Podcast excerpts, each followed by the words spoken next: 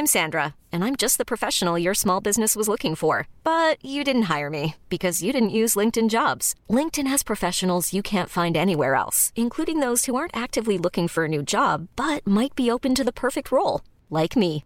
In a given month, over 70% of LinkedIn users don't visit other leading job sites. So if you're not looking on LinkedIn, you'll miss out on great candidates like Sandra. Start hiring professionals like a professional. Post your free job on linkedin.com/achieve today. This podcast is brought to you by Podcast Network Asia and Podmetrics. Hey, grateful ones. Before we start, find yourself in a comfortable space and take three deep breaths. I know it's been tough for all of us, so let's take this time to feel whatever you're feeling as you take a deep breath in. Take in love, kindness, joy, and gratitude. And as you exhale, let go of any pain, anger, regret, or discomfort you're feeling right now. Welcome to After 30 with Cara Erigel, a 30 something reminding you to take deep breaths and live with gratitude as we talk love, life, fear, relationships, career, sex, food, money, good books, and how life is so much different and oddly the same after 30. I post new episodes every Thursday. Follow at After 30 with Cara Erigel on Instagram and Facebook to stay updated.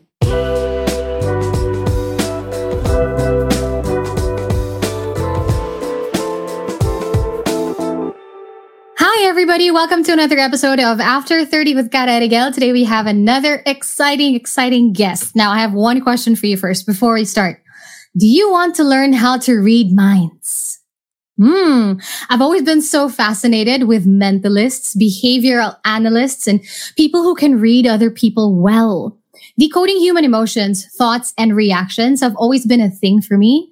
My first choice, actually, little trivia, as a course in college was behavioral science. And I ended up in theater. So eh, it's essentially still has so much to do with observing, studying, and embodying the human experience, right? now, did you know that studies have proven that 93% of communication is nonverbal in nature? 7% verbal, which is the word spoken, 38% vocal, which is the intonation, volume, or pace of how you speak, and 55% visual, which is body language, setting, and context. Now, this explains so much why miscommunication is often the root of most arguments, if not all. Even with people you've known your entire lives, most times it's hard to understand and decode what they really mean or how they're really feeling in the moment. Body language says so much more than the words that come out of our mouths. Sometimes it even starts as soon as you meet someone for the first time and you shake their hands. Even them choosing not to shake your hand says so much. And all the more now, I mean, it's, I can imagine how much harder it is because we're still iffy about touching, diba? Now, all the body languages reflect how you truly feel. Whatever attitude or emotion you're feeling is likely to be reflected in gesture, movement, and even your posture. Learning how to read body language is just basically learning what to look for, how to spot it, and how to decode or even use it. It is understanding how another person's brain works because our brains are all wired differently. You can't expect everyone to be as touchy or friendly as you, right? And it also goes for the opposite. So how do you read people's body language to read their minds? And can you? This knowledge and awareness for me is an essential human skill so that you can accommodate your language, both body and verbal, with people you're with in order to build rapport, which allows you then to reach the full spectrum of people that you hang out with or encounter. To help us understand this further, we're talking to a m- mentalist. And I just found out a fellow Marian of mine, someone who went to the same high school as me. Everybody, please welcome to the podcast, the mental assassin, the one, the only, Justin Pinion. Hi, Justin.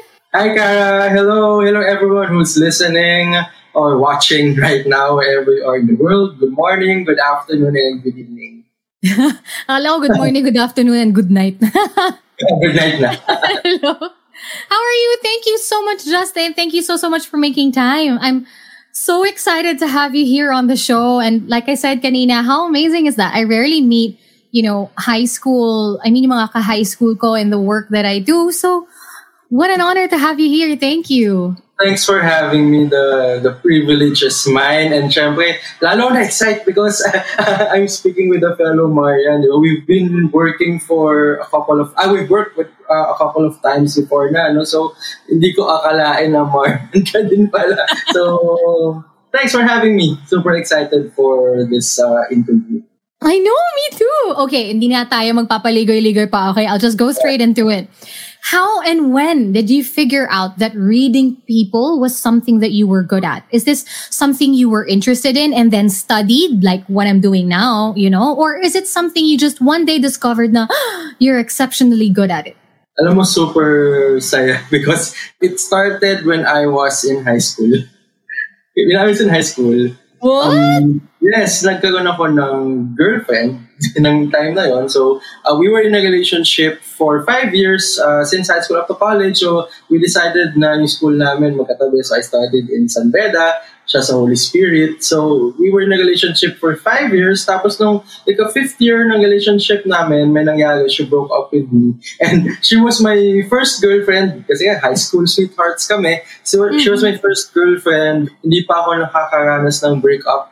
Hindi ko pa alam kung anong gagawin ko nung time na yon So, uh, yung mga napapanood natin sa movies, nangyari sa akin yun, yung mga friends ko, pinipilit na nila ako tumayo sa kama, malis ng bahay, yung parents ko, pinapagalitan nila kasi hindi na ako nakapasok sa school. Sabi ng friends ko, Justin, ang baho na ng kwarto mo, maligo ka naman. Yung mga ganun. Kasi because, hindi ko talaga alam kung paano mag-move on. Super sakit. So, after a year or so of time to move on, I just realized, nung pagkagising ko, what if I can read minds? Because if I can read minds, malalaman ko na makikipag-break na pala siya sa akin. Or what if, what if I can, ako.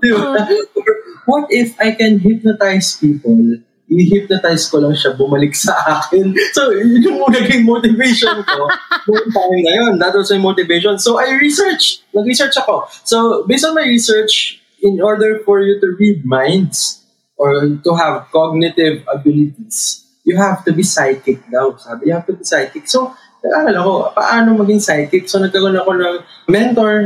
Nag-aaral ako sa school niya, pangalan niya si Jaime Licauco. So, he's one of the parang known psychic researchers here in the Philippines. Tapos, mm. um, I learned naman, but after, when I tried to do kung ano yung mga tinuro niya, hindi ko magawa-gawa. Hindi ko magawa-gawa. Sabi, Sir Jimmy, bakit hindi ko makita yung future, yung mga ganun. I cannot read your mind, I cannot move this spoon, whatever. So, sabi niya sa akin, Justin, baka hindi pa open yung mind mo, baka hindi open yung third eye mo, ganun, you need to relax, ganun, ganun. So, at the verge of giving up, naglalakad ako sa mall, I went inside a bookstore, then I saw this book. Mm-hmm. Ito book. Ang title ng book is Definitive Book of Body Language by Alan Peace and Barbara Peace.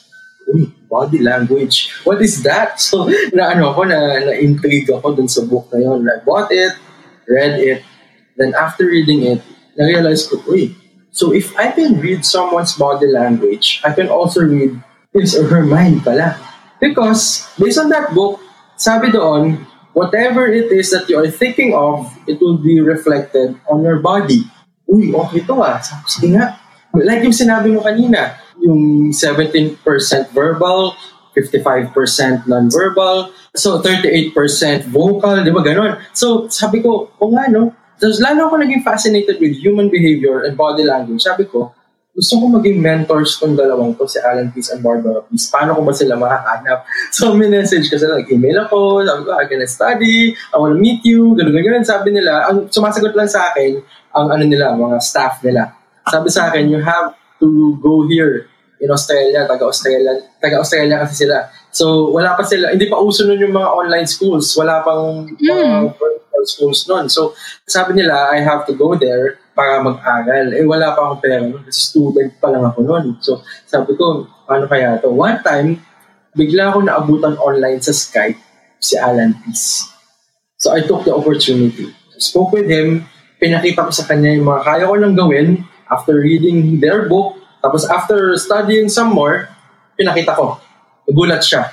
Nagulat siya, sabi niya, okay Justin, parang sinabi nila, tuturuan ka namin, may mentor ka namin, Tapos, nagbayad pa rin ako ng tuition fee ko, pero hindi ko na kailangan pumunta Australia. So, naging friend ko sila, naging mentor ko sila. Minentoran nila ako for about, siguro mga six months din.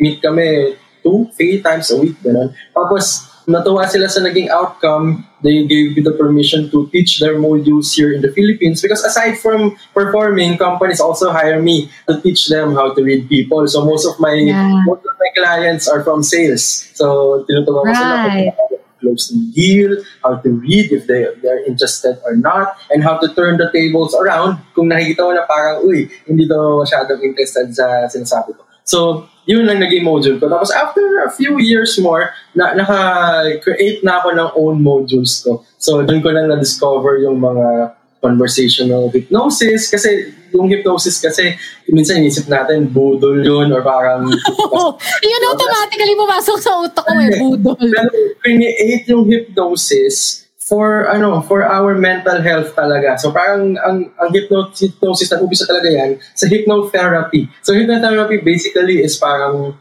you're a psychiatrist pero ginagamitan mo ng trance in order for you to to discover kung ano yung issue ng tao. Diba? So, I heard one of your podcasts kasi nag, ano ko, nag-scroll ako ng mga podcast mo. Meron kang isang intro na nagustuhan ko na parang sort of, pa- parang hypnosis siya. Yung close your eyes, breathe in, breathe out. So, parang ganun. So, yun yung mga ways in order for a person to be inside trance and to be suggestible or to know kung ano yung issues na or not. Ganun. So, na- naging fascinated ako with hypnotherapy, NLP or neuro-linguistic programming. Basically, neuro-linguistic programming is how you can understand someone's mind. Kasi Yeah. pinanganak tayo na wala tayong user's manual of our brain. So uh-huh. hypnotherapy, NLP or neuro-linguistic programming, you know kung paano nag-work yung mind mo.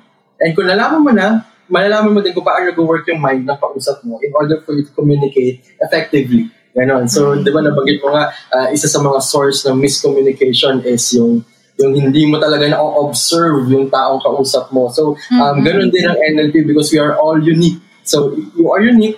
Ibig sabihin, you have to understand and you have to realize that the person you're talking to is also unique. Di ba? What are you saying? Yung kung ano sinasabi mo, yung context ng sinasabi mo, might be different sa kanila. So, you have to understand how their mind works in order for you to know what to say and what to do. So parang holistic na siya, pinagsama-sama ko. Tapos yun, uh, in-apply ko rin siya in entertainment kasi ako, yung heart ko kasi nasa entertaining people din. Kaya rin ako naging mentalist kasi tama kayo, I draw energy from people eh. So, I like being on stage. Nag-aral din ako ng theater arts kasi kahit ano siya, kahit mentalism siya, ano kayo, nasa stage kayo. Kasi basically, Oo. mentalism kasi is uh, performance art eh. So, I have to know yung workings ng stage, how to talk to people, ganon. So, nag-aaral din ako ng konting, uh, ng konting theater para maintindihan ko din talaga. Kasi, di ba, kung nag-work tayo, di ba, we work on stage eh. So, I, I get people, ganon. So, I have to understand kung ano kung paano yung yung pagpo-perform on stage. So, yun, yun yung mga nangyari sa And I'm sure you are wondering kung nagkabalikan ba kami ng ex ko. Kasi di ba yun, yun yung motivation ko eh, di ba? Pa, kaya ako gusto maging mind reader is to get Pwede ko back. bang basahin? Pwede ko bang subukan, hulaan kung Sige, nagkabalikan sige. kayo? Sige. Um, hindi, pero grateful ka sa kanya. Correct. Galing mo ah. Mind reader ka. ah.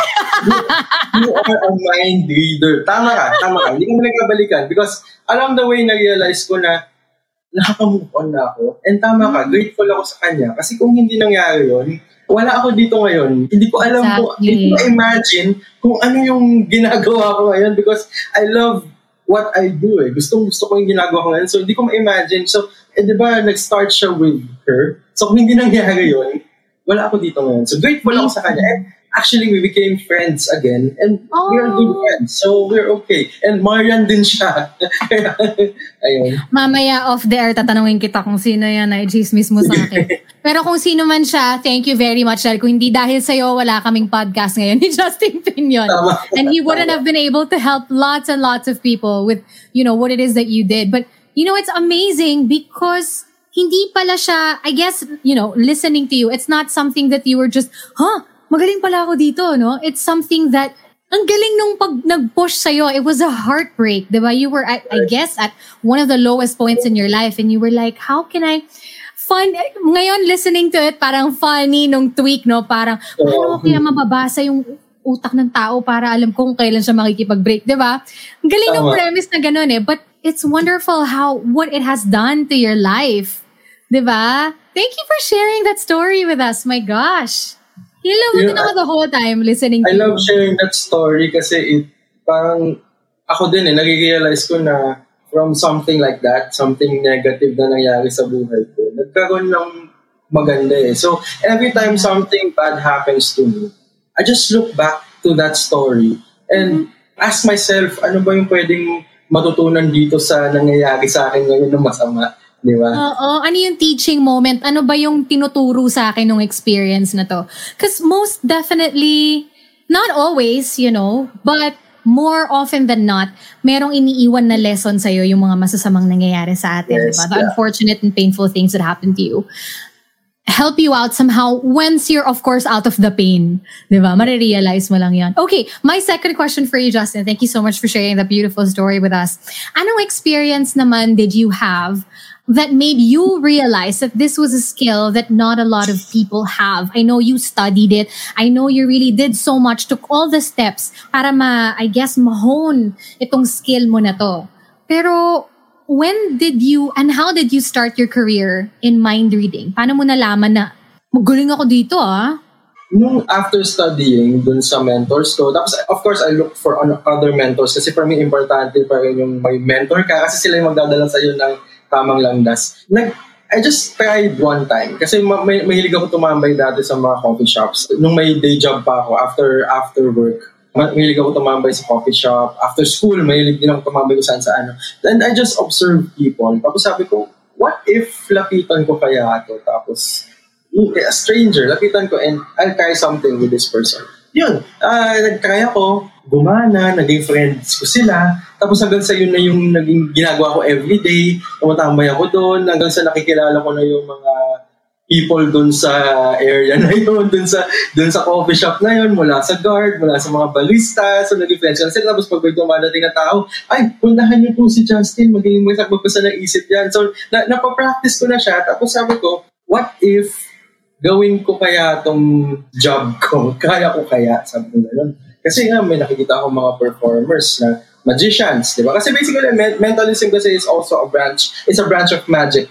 So, magic pa rin siya. May iba't iba kasing kinds of magic. May tools of magic, illusion, stage. Mine naman is mentalism. So, basically, mentalism is I show people the power of the mind. Parang how wonderful your mind is. Ganon. So, yun ang mentalism basically. So, sabi ko, what if i-perform ko to professionally? Sabi ko, eh, meron akong na-meet na another performer, a magician, tinanong ko siya, nalaman ko na ito, yun yung day job niya, nakakakuha siya ng shows, events, and then kumikita siya ng mag- malaki na okay. Kasi may family na siya, na napapakain niya yung mga anak niya, napapagraduate niya. Sabi ko, so, pwede siya maging career. Eh, hindi, natatakot ako ng time na yon kasi syempre sanay ako sa, pag sinabing work, nasa office ka, do this, do that. 9 to job, ano, 5, oh, yung stable, Yes, oo. steady na trabaho. hindi ko alam kung magagalit na yung parents ko, pero tinay ko siya.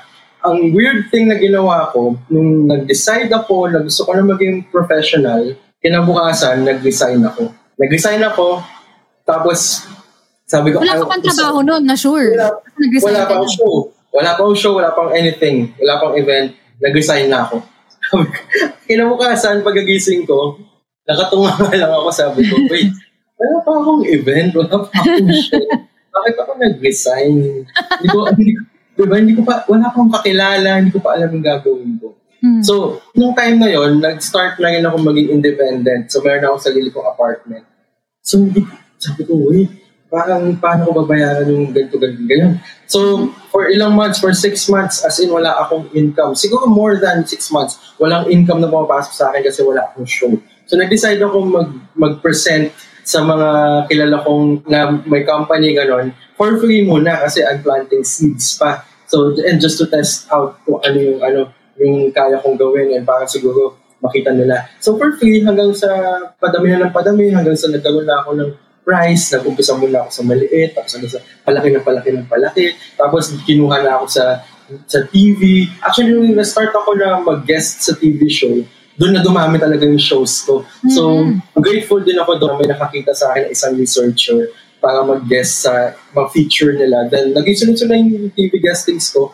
And then, yun na, dumami na yung ano. Tapos, nagkaroon na rin ako ng parang way ko of marketing myself, yung parang paano ako lalapit sa mga company. Kasi ang niche ko talaga corporate events eh. So, paano Yeah. ako lalapit sa kanila, paano ako magbibigay ng proposal. So, parang nakag-create na ako ng sarili kong marketing strategy, which is, in a way, kung isipin mo yung ginawa ko, hindi siya maganda kasi nag-risk talaga ako ng sobrang 100% risk yun eh na for six months wala akong makain. Eh, eh, medyo mataas yung pride ko noon, hindi ako humihingi sa parents ko kasi nga, ano na ako, ah, independent na ako. na. So, mga, yeah, may mga times na napuputulan ako ng kuryente, hindi ako makagrocery, gano'n. So, siguro, yun yung naging motivation ko din na to push myself further. Yun yung way for me to create my marketing strategy, gano'n. So, yun. Hanggang ngayon, ginagawa ko pa rin siya, yung, yung mga strategies na, naku, na naisip ko noon. And still works, pero hindi ko siya ma-advise sa mga, sa mga nag-iisip ngayon na mag-resign, tapos gawin mo yung, ano kasi hindi siya, hindi Mahirap siya, yun, mahirap yun. I mean, I get it. I get how it can propel you, di ba? Kasi wali- literal gutom ka eh. Di ba? You're literally hungry. So you have to find a way to pursue kung ano yung gusto mong i-pursue. Di ba? Some people, it works. It worked for you. Wonderfully, di ba? Pero I guess, yun nga eh, siguro bago kayo mag-resign, mag-ipon muna kayo, guys, no? I Pwede naman pagsabayan, actually. Pwede siyang pagsabayan. Pwede. Ah, kung gusto mo. Diba? Pwede siyang pagsabayan. Although meron kasing mga tao rin na, I guess kung komportable sila, you know, they're comfortable in the uncomfortability of wherever they are, tas bahala na lang cruising through life. May mga tao who will need that push that you did with yourself na parang, wala ka ng choice eh, di ba? Kung hindi lumapit talaga sa mga tao, hello, meron, eh, ito yung kaya kong gawin. Pwede mo ba akong, I just need five minutes of your time, di ba? If you weren't in need of anything, you wouldn't have pushed yourself that much. Di ba? And buti na lang, natutunan ko yung mga yung mga body language skills and persuasion na nagamit ko talaga siya when I market Mismo. myself. Yun din, no? So this is also apart from, I guess, figuring out a better way to communicate, di ba, with your loved ones, your friends, asawa ninyo. Ang laking tulong din ito sa trabaho. Not just for Yes. salespeople. When you talk to your boss, when you talk to your Yes. fellow, di ba, katrabaho mo, pag nasa meeting ka, may pinipitch ka, tapos may taong nakayuko lang ganyan, hindi nakikinig sa'yo. Ano, Yes, what does oo. that tell you? Di ba? I mean, hello. That's as clear as day. So how do you even draw them in? Yun pa, meron pa, di ba? May mga skills ka pa na ganon. Okay, we'll get a little bit deeper into that now. But which brings me to my next question. Justin, what you do is truly mind-boggling. Like, meron akong, saan ko ba napanood yun? Basta napanood kita somewhere and it was like in a group of people and ah, I think it was Filipinas Got Talent if I'm not mistaken. And you asked people to write their names down on a piece of paper, put it in a Yes, yes. roulette, ganyan, ganyan. And then, I guess, by, ano, of elimination. And then the name na nabunot ni Billy Crawford written on there was the name that you had written on this parang sheet of paper. And I'm like, that's not even mind reading anymore. That's not even behavioral. Diba? It's not body language anymore. But, you know, it's, it's not a regular magic trick, you know, the way I see it and the way I experience you. So I honestly don't know how you do it without giving away too much of your secrets, of course. How do you do it? Joke. Well- can you, ito lang, ito lang, ito lang, para mas specific, can you give us examples of easy tells for you in terms of decoding yung body language? For example, gestures, facial expressions, posture, positioning ng kamay pag nagsasalita. What do they mean? Actually, ito yung pinaka na master ko ngayong pandemic kasi di ba mostly, most of the time, ganito, virtual, no? So, nakikita lang natin one-fourth ng katawan. So, you have to rely on the person's facial expression. So, in NLP, based on where you look, yung mata kung saan tumitingin, you know where they are focusing on, on or kung paano nila na, nakukuha yung certain information. So, for example, if the person is looking upwards, left or right, inaano nila, nagpo-focus sila sa something that they saw before or parang pinipaint nila yung picture. So, for example, tinanong kita, anong ginawa mo last week? Tapos tumingin ka sa taas. I know for a fact that you are visual. You, know, you, you are a type of person na visual ka. So, in, ini-imagine mo yung ginagawa mo Eksena Ah, nung ginagawa ko last week. Uh, tapos may factor pa yan kung nakatingin siya upward to the left or upward to the right. Di ba? So kapag, Ano yung sa left? tumingin, pag tumingin siya sa upward to the left, okay, sa left niya, hindi sa left mo, Hmm. sa left mo, this person is uh, recalling something. Okay, nag-recall siya. Okay, so i- ibig sabihin nun parang wait lang, may, nalito ako sa left and right eh. RL, okay. Construct and recall. Okay, so uh, nag-recall siya. Ibig sabihin Okay. nun, this person is recalling something that they saw before. Pag tumingin mo sa upward to the right, they are constructing something. Ibig sabihin, iniisip nila, nag iimbento sila, ganon. So, doon na pumapasok So, yung lie yun kapag... pwedeng lie, ganon. Pwedeng lie, or pwede naman if you are, crea- you are a creator. You are, Ah, uh, right, kunyari, right, right. artist ka, di ba? So, you are creating something upward to the right. So, pwede naman, tinatanong mo, anong ginawa mo last week? Gumaganon siya, upward to the right. Uy, teka lang, parang nag-create siya. Tapos to the left, uy, medyo totoo siya sa... Naalala ko to nung example, recent example is, hindi hindi na ako magbabanggit ng names, no? Pero, Ah. uh, napanood ko sa TikTok, tapos parang na ano siya, na scrutinize siya kasi yung, al- naalala mo yung 7-Eleven, 7-Eleven thing na tapos sabi nagsisinungaling siya. Kasi meron daw tao na pumasok, pinili yung Ah. gantong kaso, ganun, ganun, ganun. Habang kinikwento na yun sa TikTok, nakikita ko na yung mga tells niya. Sabi ko, wait lang, nagsisinungaling to ah. Hanggang sa scrutinize siya ng mga tao. Tapos inamin niya, sorry, I lied, ganun, ganun, ganun. Kasi dahil lang sa, sa eyes niya.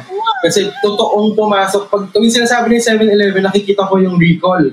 Tapos tuwing sinasabi niya yung in-explain yung sinasabi dun sa tao, nagko-construct siya. So ka, uy, wait lang, there's something different. So sabi ko, nagsisinungaling to. Pumunta siya sa 7-Eleven pero hindi nangyari yung sinabi niya. Tapos inamin niya. Oh my God! Wait, wait, wait, wait. Kailangan ko lang isingit to. Was Amber Heard lying the whole time? Um, I can't say. Kasi ang mahirap doon sa trial na yun, ang mahirap doon sa Oh. trial na yun, hindi Artista siya? nakafocus kay Amber Heard eh. Iba-iba eh, nangyayari eh. So, hindi ko talaga makita yung context ng situation. Doon sa, sa kunyari when every time, every time na may nag-ask sa akin about that, I can't say eh. I can't Hmm. say. Pero, kasi hindi ko hindi ako nakatutok kay Amber Heard all the time eh. Kasi iba-iba Okay. witnesses, minsan napupunta sa lawyers, ganun. Titingin sa kanya, magpapan sa iba. So, hindi ko ma... Hindi ko maano. Pero may mga times na nakikita ko yung incongruencies sa body language tsaka sa speech ni Amber Heard. Okay, okay, noted. Wait, parang itong itong ina-explain mo sa amin ngayon, no? As something again, I'm super super interested in. So left is recalling memory, right is nagko-construct. Ay, Yes. at- tapos visual Yes. sila because they're envisioning a scene, 'di ba, on the them. Correct. But when you ask the same question, what did you do last week? Meron akong nakita rin na if they look sideways or down, auditory, yun ba yun? Ang auditory naman, when they look the sides, side mismo, left and right. Okay. Yes, left and right. Sides talaga. So, when they look, wait lang. Actually, na- nalilito ako sa left and right when I explain. So, bubuksan ko lang yung cheat sheet ko. Sige, go, go, Para, go, mas, go, go. para ma-explain ko further sa'yo. Kasi ito, sobrang gusto ko talaga tong topic na to. Ako rin, I'm loving it so much. Gagamitin ko sa asawa ko. Naku, humanda ka sa akin, Paolo. Lagot. Saan ka galing? Anong ginawa mo kanina? Tumingin sa kaliwa. Punta ako dun sa ano. Sino kasama mo? Si ganito. Ah, tumingin ka sa kanan sa taas. Hindi totoo yun. Yes. Uh, wait lang, ah, I'm just opening my, ano, actually, na-open ko yung PowerPoint presentation ko pa nagtutalk ako. wow, mas- I love it. We're getting a sneak peek into your into your paid talks. Para mas mapakita ko sa inyo yung tama. Sige lang. I love that. So while you're looking for it, no, it's it's this is something I'm really also interested in because yun nga, eh, I I watched it or read it somewhere na ganun nga, merong visual, merong auditory, meron ding ano yung tumitingin sa baba? Emotions. Emotion. Yes, I, Recalling ito, I- get to that. So again, a recap, a Okay. recap. So if a person is recalling something that they saw, when you recall something, your eyes will look upward to the left. Okay, yan. Mama naman sa kanila. And when you're Tama. constructing, upward to the right. Tapos sa ano naman, sa auditory naman, if you are recalling something that they heard, they will look to the side and to the left. Okay, so ah, ano lang naman yan, recall, uh, side to the left, uh, to the right, recall, or recall, left is construct, diba? Tama ba? Ah, baliktad. Right yung Sorry, sorry, recall. sorry. Sorry, sorry. Recall is left. Ah, left construct recall, right construct. Okay, okay. So, pag tumitingin kasi ako, nasanay na ako na pag doon, okay, pag din recall, doon construct. Pag, pag ginalagyan ko na ng label na right and left, nalito, doon lang, doon lang. so, kailangan Yes, may cheat sheet ako. So, hindi ka visual, auditory ka. Yes. Uh, or hindi, I mean, auditory and kinesthetic ako. So, we'll go to kinesthetic later. Okay. So, if they are constructing something that they heard, they will look to the side and to the right. So, constructing, you we see this sa mga musicians na gumagawa ng kanta. Okay, gumagawa ng kanta. Ah, So, okay, they okay. construct. So, pag nakita mo yung tao na, kaya nakipag-usap ko sa kanya, tapos madalas siyang tumingin sa left or sa right, uy, auditory itong tao to. Ibig sabihin, nagpo-process na yung information na nakukuha niya from you or from the world through sounds, yung auditory. Ang visual naman, napo-process nila information sa pumapasok sa brain nila through visual things. Ah. So, in order for you to communicate effectively with them, kung nakita mo na to, ah, okay, visual siya. So, visual din yung ibabalik ko sa kanya. So, mag-uumpisa na ako magsabi ng mga visual words. Alam mo, nakita ko last time na din, nagpipaint ka or nagluluto ka. Ang ganda nung niluluto ko. Ah. So, ano siya, lahat na sinasabi ko, visual. So, kapag auditory naman siya, madalas sinasabi niyo parang, alam mo, naginig ko na yung company na to. Parang gano'n, naginig ko na to. Ah. I like the sound of your voice. Ganyan. So kasi, ano sila, uh, auditory type of people sila. So, ito naman, if you are recalling a feeling or emotion, kunwari inaalala mo kung ano ba yung naramdaman ko noong time na yun, kaya tinanong kita, anong ginawa mo last week? Pag tumingin sila, down to their right, they are recalling a feeling or emotion. Saktan ba ako noong time na yun? Happy ba ako noong time na yun? The bored ba ako noong time na yun? And so, Another thing naman, if you are mentally talking to yourself, they will look down to the left. So usually naman, di ba may mga times na nag, yung kinakausap natin sa sarili natin. So kapag may Oo. kausap ka ng tao or client, tapos biglang tumingin siya downward to the left, they are talking to themselves. So baka they are contemplating kung anong gagawin nila next. Ganun. So depende on the eye movements, malalaman ko. So when I read minds, kung saan tumingin yung mata, malalaman ko kung ano yung pinofocus on nila. Kung tumingin sila sa taas, alam ko na kagad na nagpo-focus on sila sa bagay. Kaya sa thing. Pwedeng thing, pwedeng ah, pangyayari. Pero mostly pag tumingin sa taas, thing ito eh. Pag tumingin naman sa down to the right, emotions or feeling, usually nasa isip nila love. Usually nasa isip nila yung ka-close nila na tao. Ganon. So, pag tumingin naman sa left or right, sound-based yung iniisip nila. So, alam ko na na parang ano to ah, musician ba to? Baka iniisip nito ano. So, unti-unti, nalalaman ko na decipher ko kung ano yung iniisip ng isang tao through their eye movements. Tapos, next na doon is yung body language. Okay. Ah, teka, na ano ako, pinagpapawis yung kilikili ko habang tinitignan mo ako, parang iniisip ko tuloy siya.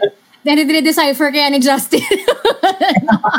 Sige, ah, iano kita, so far, in the most concise, you know, shortest way that you can, so far, ano yung, what have you read on my face in the 30 minutes we've been talking to each other? Anything you can say about it?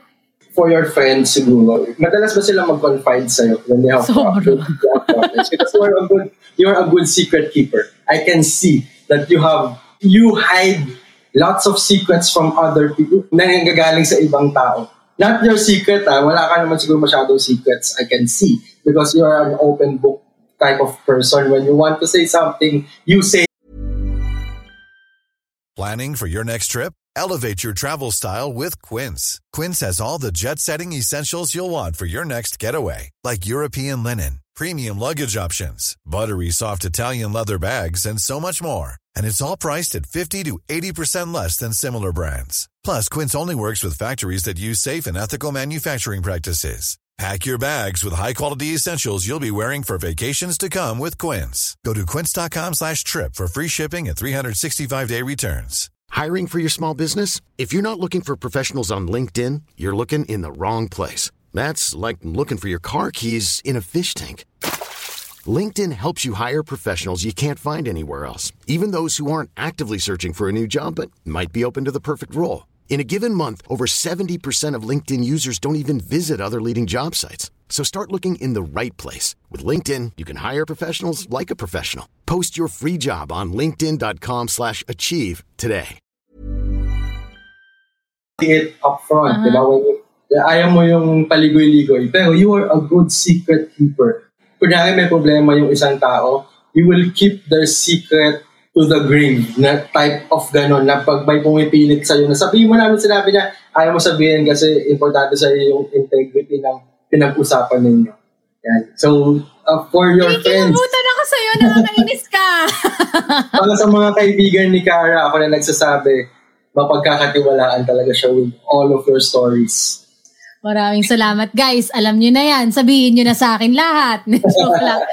No, wow. Okay, that's amazing. All right, all right. Whew. Sige, we'll move on from that. From the major kilabot. But okay, no. Okay, so that's eye movement. So yun yung because you're basing it off of, you know, what you've been trying to learn more of now because mostly virtual din yung ginagawa mo. But how about, let's say, let's use yung, let's say, a presentation. Kunwari, sales, kunwari you're doing a sales, ganyan. Or you want to catch somebody's attention and listen to your story. Let's use those examples that you gave kanina. Meron taong visual. So I'm guessing if you want them to listen to you, you say some, you start what you're about to say with, look, I mean, look at this. Or imagine this. Di ba Yes. ganon?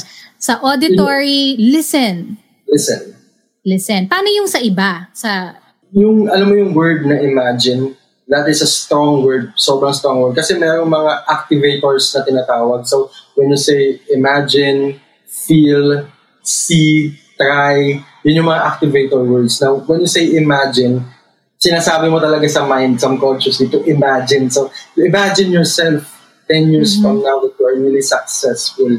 Right? Ganon. So, isa yun sa mga activators na mag-unlock ng brain nila. Pero aside from those area, yung sinabi ko kanina, meron din naman sa presentation, sa body language mo naman. So, the best na pwede kong masabi sa inyo is this.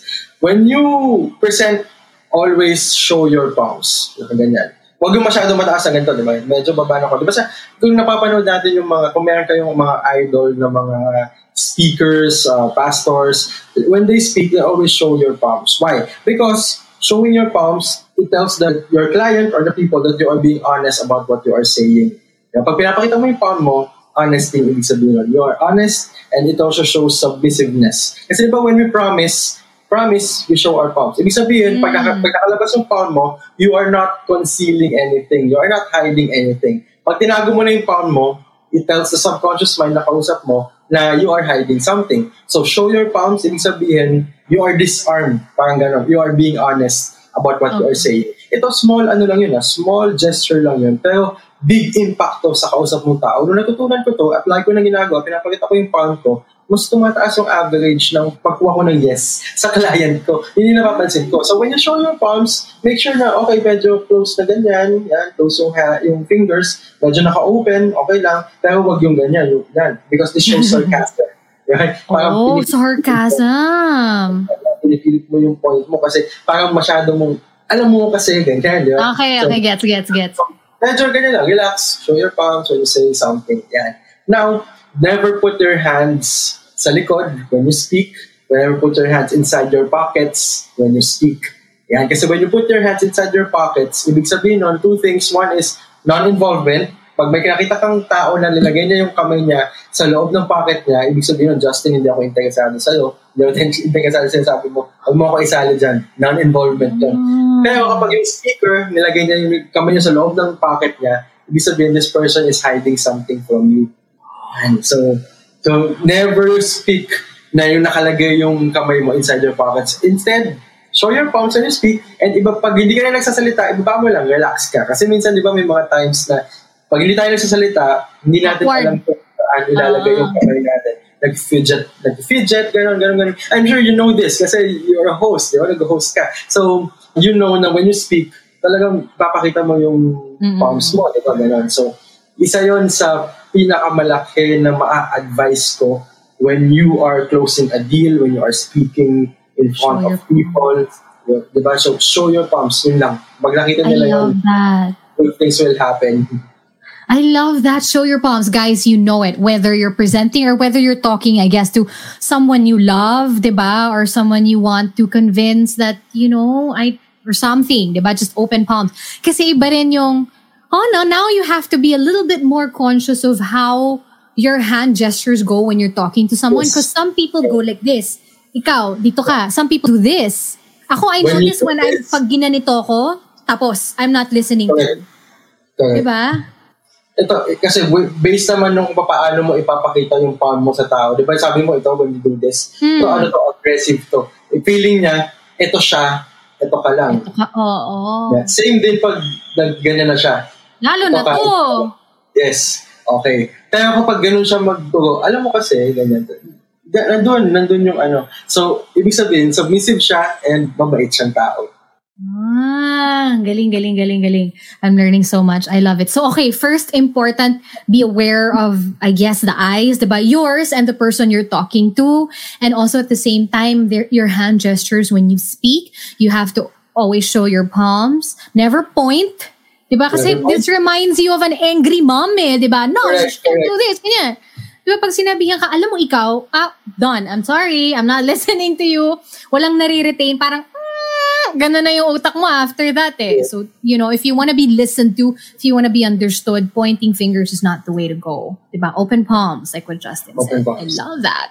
Okay, now moving on to my next question, Justin. Apart from the amazing work that you do, how has reading people and body language helped you and your relationships with other people? Actually, ano siya eh, yin and yang. Parang meron siyang good, meron din siyang bad. Good is, I became more aware of my surroundings. I became more aware in a way na mas naging sensitive ako. Alam ko na kagad, alam, na- nararamdaman ko kung na-overstep ko na ba isang tao, na-hurt ko na ba siya, o mali yung sinasabi ko, ganun. So, alam ko na yung mga gagawin at sasabihin ko next kapag may kausap ako. Also, na-take ko siya to my advantage in a way na I can get what I want. Ganun. Pero in a good way, in a positive Hindi Ah. yung in a manipulative, manipulative way. Kasi meron ako na-discover na tinuturo ko din sa sales, pero pwede mo rin siya magamit in your everyday life, which is good intentions. So, if you are powered by good intentions, good yung mga lalabas sa bibig mo, good yung mga gestures mo. So, sinasabi ko sa sales and persuasion, may mga times na namamanipulate tayo, may mga times na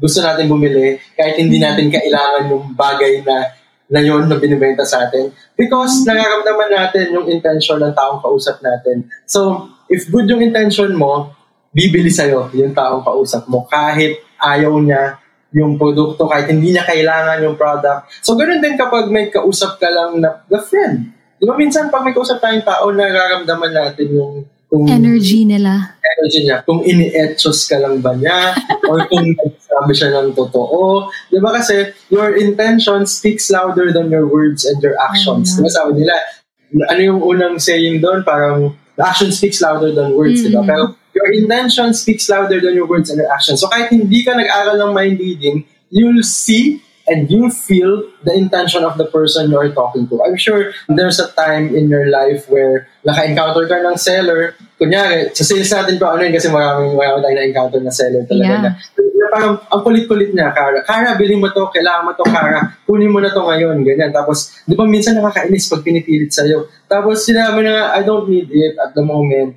Hindi ko pa siya kahit may pambili ka, pero alam mo hindi mo kailangan yung product na yan, tapos pinipilit sa'yo. Minsan, nararamdaman natin kung either kulit niya, parang pampuno lang tayo ng quota niya, or pineterahan lang niya tayo. Ba, minsan nararamdaman natin yun. Kasi nararamdaman natin yun. Oh, Pero Tapos yung mga times talaga, no? yes, correct. And may mga times naman na parang, kahit hindi mo kailangan yung product, kahit hindi mo gusto yung product, bibilin mo siya, tapos wala kang ano, wala kang buyer's remorse. Gusto mo pa rin siya tignan, masaya ka, happy ka, kasi binili mo siya because of the intention of the person you are talking to, which is, Oh, I hindi love ka that. kailangan, hindi ka niya, good yung intention niya. Hindi ka na And- iniisahan. hindi kaya iniisaan. Kasi there's, uh, sorry ang daldal ko. Go lang, ang dami mong kwento eh. Oh.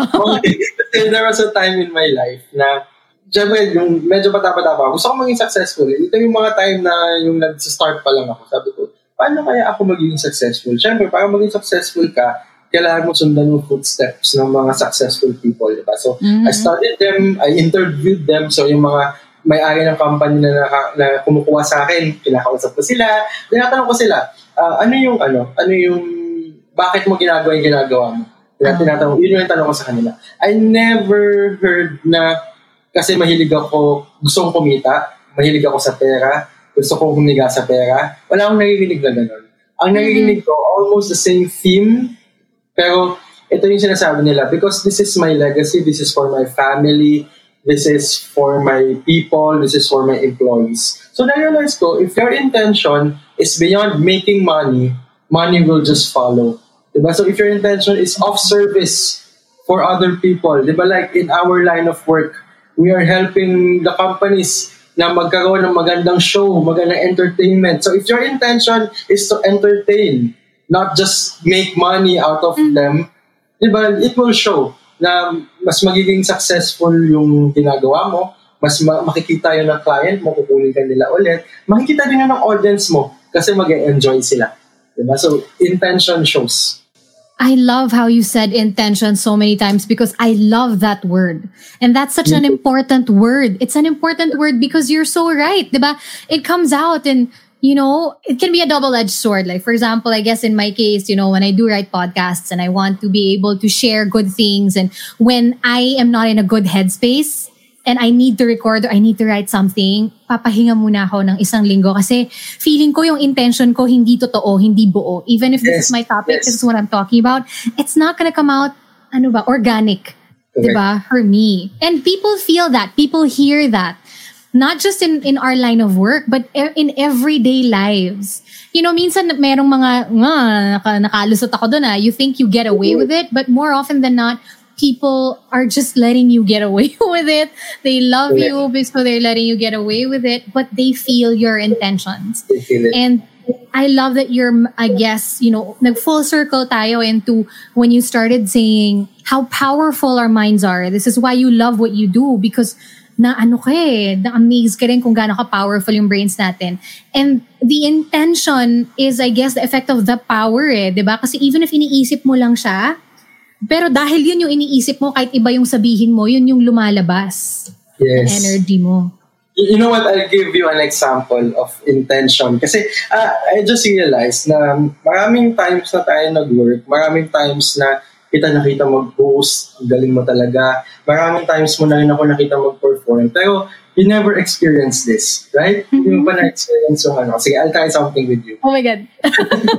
Kasi isa sa, pin, sa natutunan ko ngayong pandemic bukod sa intention is yung resonance. No? So, na-realize ko, if I want a person to be happy, I want to be entertained, I have to start with myself. Uh, for example, meron akong gustong mall na puntahan palagi. Eh, kami ng wife ko, may pinaparkingan kami doon na area. Tapos yung, dahil gusto namin pumasok sa entrance na yun. Kasi yung guard doon, ang saya-saya niya pag pumapasok yung mga tao. Hi sir, ma'am, good afternoon, welcome to, ganito, enjoy your shopping. Hindi naman nila trabaho yung mag-ganon, di ba? Trabaho nila mag-guard. Pero nag- gumagawa siya ng extra mile to show the people. Nag-resonate yon sa pumapasok na tao. And yung secret with selling sa mall is if the person is happy, they will buy. Ganun. So, puma- so dapat binibigyan ng race yung ano, binibigyan ng race yung guard na yun kasi pumapasok ng masaya yung tao. So, resonance is you have to start with yourself. So, I'm going to resonate something with you. Actually, this is power of suggestion. No? Linagyan ko lang siya ng resonance din para uh, mas lumakas. So, I, I, I have here a piece of paper and I'm gonna write something down. Siyempre, hindi ko ipapakita sa yung sinusulat ko para medyo may suspense. Excited ako. Oh. Feeling ko this will work. Papakita ko na sa yung ano, yung view ng paper ko, hindi ko na alisin sa screen kasi dito meron akong sinulat. Actually, yung sinulat ko lang, Kara, is a two-digit number. Two-digit number lang. Pero mahirap yung two digit kasi maraming two digits, di ba? Maraming combinations ang two digits. To give you a heads up, hindi ito, this has nothing to do with you. This is not an important number. Hindi siya birthday, anniversary, or whatever significant in your life. This is just a random number. And I'm sure when I'm saying random number, parang meron nang pumapasok sa isip mo na two-digit. Am I right? Meron na? Yes. Alright. For the first time, Kara, loud and clear, ano yung two-digit na pumasok sa isip mo? I don't know. It just never went out of my head. I kept thinking 8-8. 88. Bakit 88? Di ko alam. Gustong gusto ko lang talaga yung number na yun. 88, di ba? Parang, kasi siguro, swerte siya or... I know. Wait, sorry. Wait, mali ba? Kasi sabi mo sa akin Okay hindi birthday. okay. Sorry, year kasi year ako pinanganak 88 eh. So Okay lang. that's ah. Actually, sobrang saya ako. Siguro, nag-coincidence lang, gano'n. Nag, na-resonate mo rin sa akin siguro. Pero ito yung na-resonate sa sobrang saya ko na 88 yung pumasok sa isip. Alam mo kung bakit? No way. No way! What? How did you do that? Resonance. So parang, since you started na nag, nagtanong ka kanina, di ba, kung paano ko ginagawa yung ginagawa ko. Mas maganda siyang ipakita to example. So, in-resonate ko siya sa'yo since kanina pa, yung 8, kasi hindi ko alam kung kung napapansin mo, in my head, I'm thinking 8. In my gestures, I'm gesturing 8. Uh, in my words, minsan pinapasok ko yung 8. Kaya it feels right and it feels easy to say 88, di ba? Kahit, kahit yun yung year na pinanganak ka or kahit swerte siya for you. Uh, baka coincidence lang yun, pero I've been resonating 88 uh, with you since kanina pa. I'm so speechless. Because like, I was, isa pa, wait lang, but I, I'm trying to decipher it kasi while you were saying parang, oh, think of this number. And then that's the first number that came into my mind. And you were like, nothing significant ah. But I was like, but 8 is so significant to me. Sige nga, tingnan natin. And you were like, what birthday? Pero birth year ko, de, I'll hold on to it. And you were like, 88? No way! what? Isa pa, isa pa. Isa pa, sige. Let's take this uh, a little further. No? So you you thought of two digits. Let's make this six digits. Mas madami. Mas madami. And the best way, uh, let me just get my phone, the best way to, parang to represent six digits mm-hmm. is my lock screen. So, Kara, mamaya, susubukan mong hulaan kung ano yung lock code ko. So, paano ko ba ito? Kaya, ano lang, Susubukan kong Kasi minsan, minsan napubuksan siya pag dinidikit ko yung finger ko. Yan, okay, yan. So, this is my lock screen. And you're try, you're gonna try to figure out kung ano yung lock code ko. Now, six to, no? So kanina, two digits. Ito, six na, medyo mas mahirap siya. Is there a, a moment in your life na naisip mo na, sana alam ko kung ano yung lock code niya? Ng phone niya. Oo. Oo. yeah, mo. sa lahat, lahat naman tayo naisip natin to. So, pwedeng turuan kita kung paano. Pero isang mabilisan lang, Kara. What do you think is my lock code? Six digits to. So, isang mabilisan lang. Tell me a random six-digit number. My goodness. Two, three, huh? Two, two three, okay. four, four, eight, eight pa rin for me. Eight, eight, isa pa? Ay, isa pa, zero. Zero. Okay. Hindi siya magbubukas kasi isang mabilisan lang yon And those are random numbers, di ba? Out of your head lang siya. Now, the thing with lock code is, kung yung sinabi ko kanina, walang kinalaman sa'yo, walang kinalaman. Yung lock code na to, may kinalaman to sa akin. Kasi usually we put codes on our phone na may ah, kinalaman right, right. sa akin, right? Important dates, important number. So, this is something important to me, yung number na to. Now, maganda yung timing na ginawa ko to kasi kanya pa tayo nag-uusap, nagkaroon na tayo ng rapport, and you got to know me a little better, right? So, all you have to do is this, Kara. I want you to imagine right now na slowly, you are becoming me you're becoming Justin Timber. With all the stories that you heard earlier, with all the things that happened to me, you are slowly going to be Justin. You're slowly going to be a mind reader. That's right. Now, mm-hmm. all you have to do is believe. Believe na you are Justin now with all the things na natutunan mo sa akin, with all the things na, na you heard about my life, yung nangyari sa aking breakup, mga important things na nangyari sa buhay ko, na, magiging madali na lang sa'yo to. Na di, all you have to do is believe and be confident enough that you are Justin now. Since you are Justin, this is your lock code now. Diba? It's going to be easy for you. Whatever number na lumabas sa isip mo, yun yung ipipindutin ko dito. And it's going to be easy, Kara, because you are me now. So what do you think is the first digit? Na-pressure ako, ah. Three? Three, okay. Next. What if it's just one number that's resonating in my head right now? Puro three, gano'n? Hindi naman. What do you think is the second number? Actually, you don't have to think. Parang madali na lang siya because this is yours. Yeah. Three, seven. Okay, seven. Next. Zero. Zero. Okay. Next. One. One. Okay. Next. Two. Two. Okay. Last. Three. 3. Now, when I press 3, tapos nag-open yung phone ko, isa ka ng ganap na mind reader. And I'm sure yung mga listeners natin, sobrang magpapalakpakan for you because you are now a mind reader. So let's see. The last number was 3, tama? Yung isa mo, 3? Okay. Let's see. 3. Boom! Congratulations. Paano mo ginawa yun, Justin? you are now a mind reader. How does it feel? Na mind reader ka na. Paano Ginamitan kita ng hypnosis. Conversational hypnosis. Nung sinabi ko sa'yo na it's going to be easy for you. Yun yung, kasi usually akala natin yung hypnosis is close your eyes, di ba? Trance, blah, blah, blah. It, yun, conversational hypnosis yun. Ina-unlock ko yung brain mo na to be open and to open to suggestion and marinig mo yung mga sinasabi ko and with all the important numbers in my life. Kaya free kasi June 3 ako pinanganak eh. Yeah, so, No um, way! Kagi. number 7, swerte sa akin yung 7. So, those are my Tingnan, numbers talaga. mahalaga nga sa'yo yung number three? Yes, yes. Kasi June 3 ako pinanganak. So, important sa akin yung lahat ng, nung Get out of ako, here, Justin! No way! sa basketball, my number is always number 3. What? Yeah. Wait, saan ba? Kaya pala puro three yung naiisip ko in my head because that number is special to you. But how did you even, how did I even feel that? You didn't say Resonance. three anytime, anywhere in this conversation. Yes, because subconsciously. Hindi, hindi, wala akong binanggit na 3, pero sinisingit ko siya subconsciously in your head. How I say my words. Diba? Minsan meron akong, hindi ko alam kung napapansin mo, pero minsan sin, may mga mali akong nasasabi, may mga wrong grammar ako. Sinasadya ko yun minsan para pumasok yung suggestion na gusto ko. Okay, this is freaking me out, but okay, I'm sure. Grabe. And it takes, I'm sure, years and years and years of Correct. you Yes. know, studying this and reading people and my God. But okay, I know that's not magic because it's something that you really studied, right? It's not magic.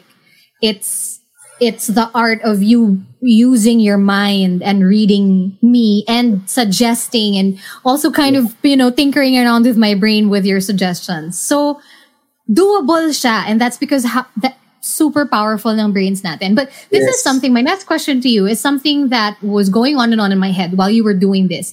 Because honestly, there was a part of me that was so scared I was gonna get it wrong.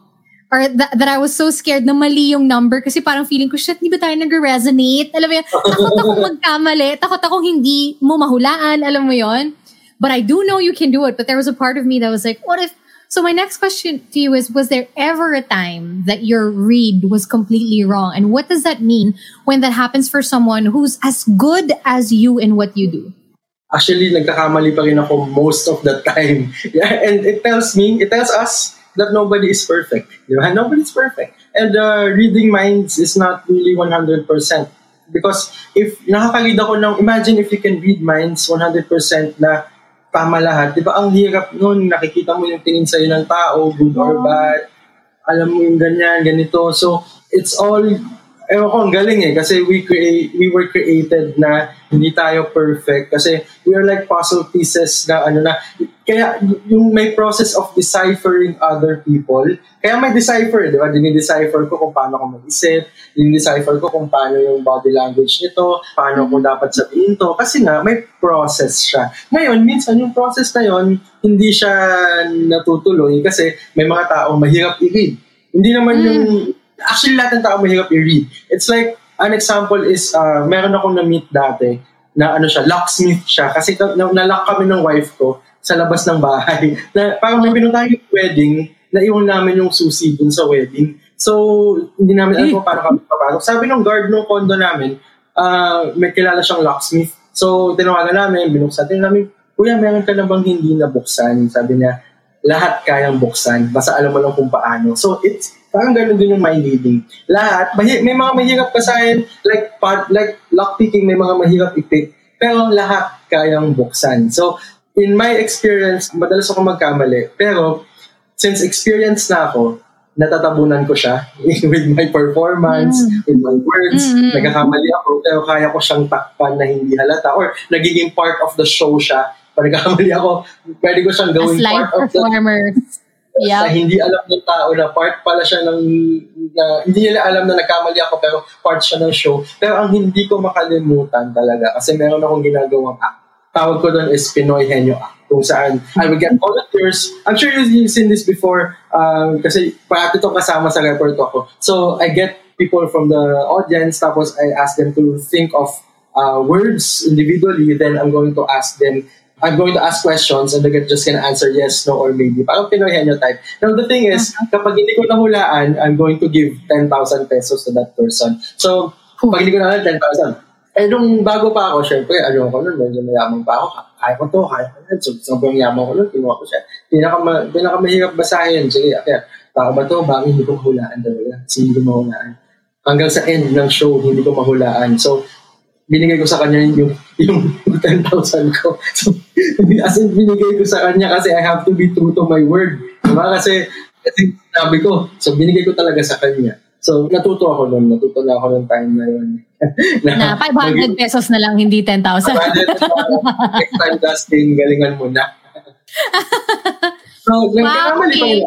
Most of the time, nagkakamali Well, tao lang naman tayong lahat, diba? No matter how good at it you are, no matter how many years you've done it. I mean, I've hosted for more than a decade, but there are also, I still, nanginginig pa rin ako every time before I go up the stage. I still make mistakes. Everybody still makes mistakes. You know, that's still part of it. I guess in the same way also, you know, that if you want to learn body language, if it's something that you want to learn how to do, something you also want to master like Justin, it'll take time.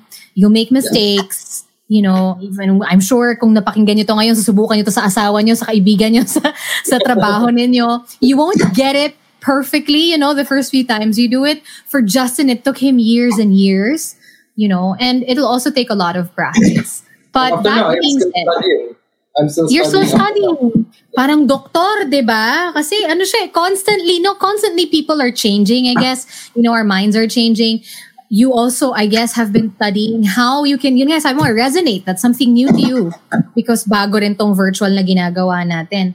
Okay, but I have one last couple of questions for you. In under a minute, for those who are listening to us right now, who want to learn more about this, anong advice ang mabibigay mo sa isang tao who has trouble decoding body language and experiences difficulty in communicating because of it?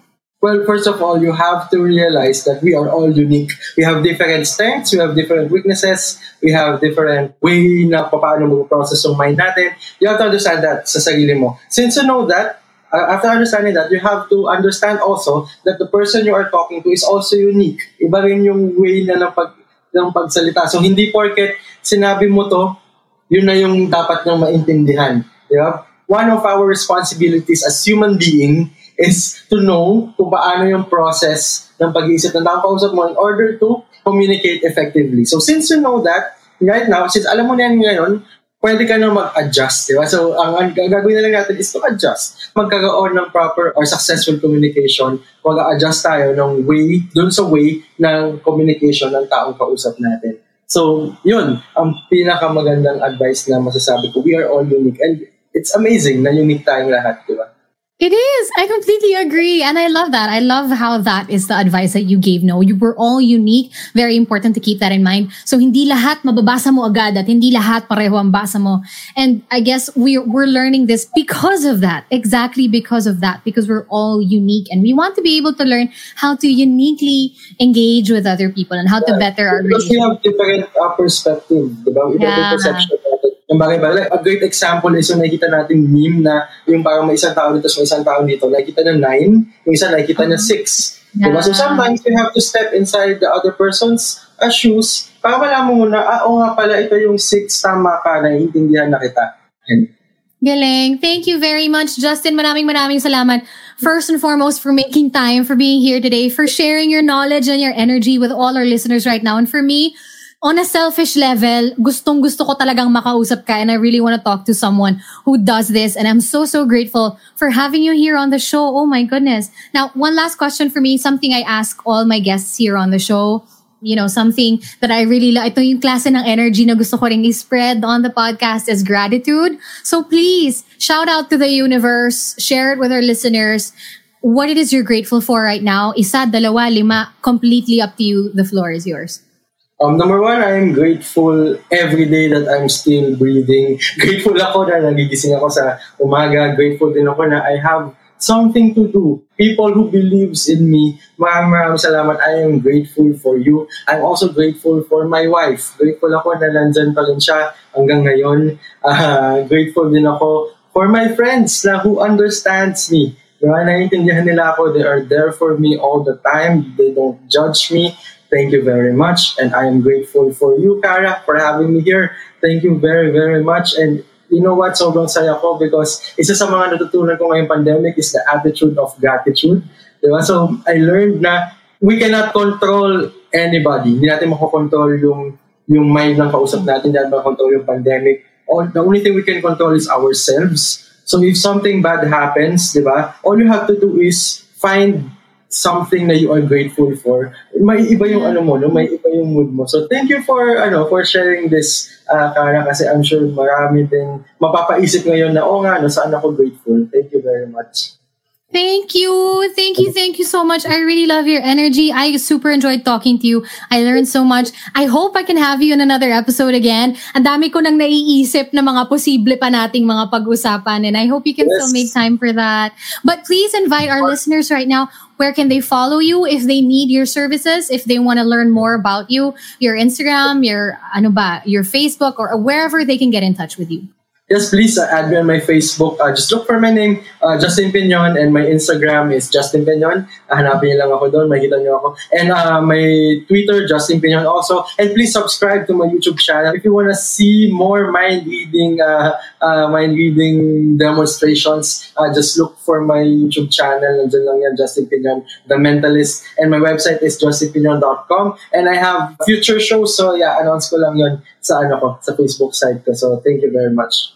Thank you, thank you very much once again, and I look forward to having another amazing conversation you with you. I hope you have a wonderful rest of your evening, and I hope everybody has a great day as well. Again, this has been Cara Erigel Rabat for After 30 with Cara Erigel with Justin Pignon, everybody.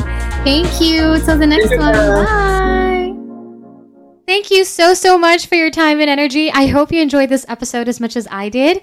Now, this is the part where you share the things, people, moments, whatever it is that you're grateful for today. I would love to hear from you, so please do get in touch with me on Instagram and Facebook at After30 with Cara Erigel. I would love to see you tag me in your stories if you do post this.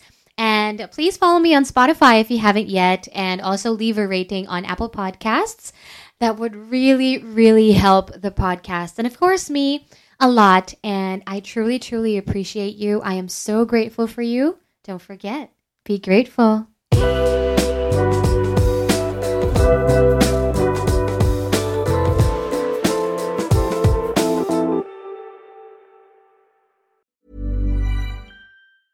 Ever catch yourself eating the same flavorless dinner three days in a row?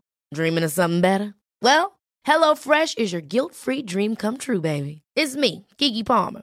Let's wake up those taste buds with hot, juicy pecan crusted chicken or garlic butter shrimp scampi. Mm. Hello Fresh. Stop dreaming of all the delicious possibilities and dig in at HelloFresh.com. Let's get this dinner party started.